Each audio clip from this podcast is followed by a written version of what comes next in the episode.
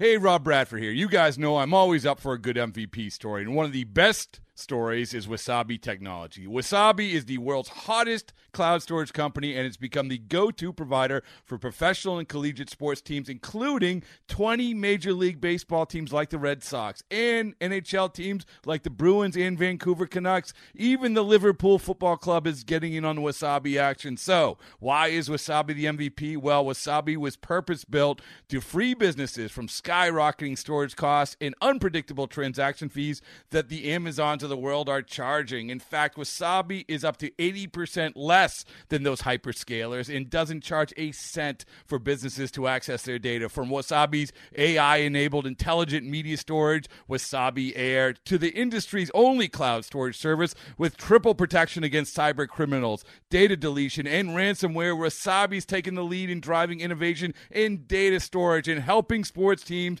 to unleash the power of their data. Wasabi, another Boston based championship team.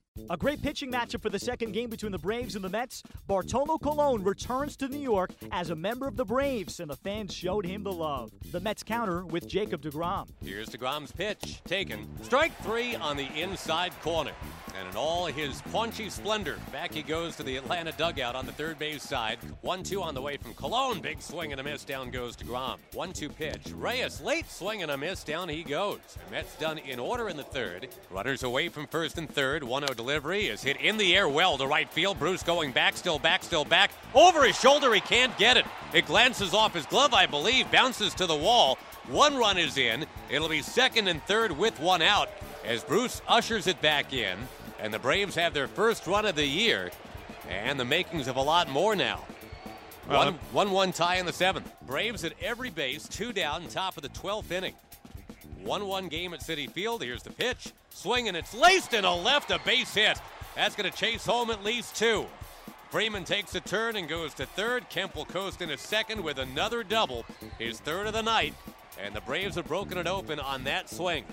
3 to 1 in the top of the 12th. The Mets fall 3 1 in 12 innings to the Atlanta Braves, evening up their season record at 1 1. Here's the reaction from manager Terry Collins. Terry, was that the type of outing from Montero that, that you know you had hoped maybe he had gotten past in spring? Was- he a little too hesitant to go after hitters at times? Uh, I don't know, Steve. I, I think, you know, in that's in that situation, I think I, I do believe he was trying to make pitch. I thought he threw the ball fine. I, I mean, he's it, that was a lot better than what he's done in the past year. you know. So you know, I think that's a stepping stone for him, and you know, tough tough situation to come in and you're you know when you're trying to impress people and, and you know and we're not we, you know we're we're not scoring and you got to hold him hold him down and he, he did okay.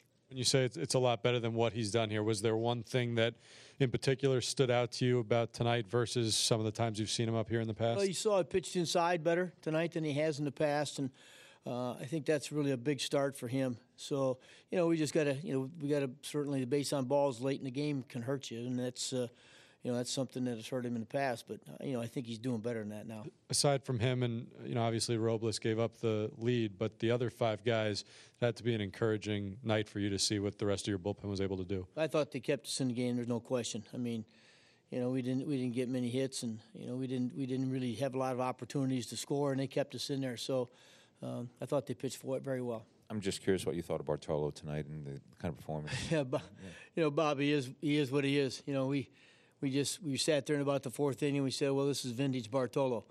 You know, you, you saw it. You know, he'd pitch away. He'd try to come in on those lefties and try to front hit up, hip him. You know, with that little sinker back on the plate, and then he'd throw some balls up. You know, you saw what he did to Lucas. You know, worked him down, down, and th- came up. He knows what he's doing, and that's why I said before the game, you you can't you can't try to swing at everything. You've got to go up there and be real patient, and because you know he's gonna he, he's going to be around the dish, and you're going to get something you can hit. But if you try to guess with him, he's going to make he's going to get you out.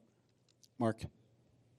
Terry, I mean, you, you saw you know, this from Jake in the spring, but how encouraging was it to see this in his first regular season game back? I thought it was great. I thought it was really great for us, Mark. That he, you know, I thought a- as coming into this game, I know he was, you know, like they all are coming off surgery. They're always wondering how they're going to feel, and but I saw, you know, his cha- his slider got was pretty good tonight. Um, I think his changeup again is a great pitch for him. I think you, you get into the season, he'll use a little bit more. But I thought he threw the ball very, very well. Mike? Terry, with the necessary preface of it's early, you guys have played 20 innings of offense and scored in two of them so far.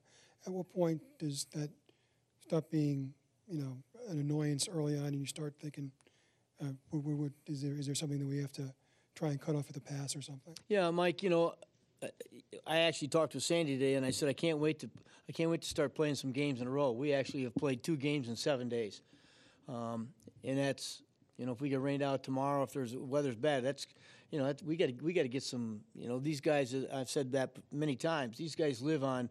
Uh, you know, repetition. They live on the consistency of coming to the ballpark every day and getting in a routine that they're used to. And we just have been disrupted. We didn't get to play late uh, at the end of spring training. Uh, you know, when you look back, those the, the, regulars played on a Tuesday. They played five innings on Thursday, and then opening day. So we've got to we've got to get out there and get a routine going. It's blazing hot outside. You get in your car to turn on the AC to get cold air pumping, but it blows hot air out. This issue is commonly caused by low refrigerant due to leaks in the AC system. You want an easy, all in one solution that will restore the cold air in no time. AC Pro Recharge Kits. Make restoring cold air easy for even those with zero DIY experience in less than 10 minutes. Save time and money versus going to a shop by picking up an AC Pro Recharge Kit today. Be a pro with AC Pro.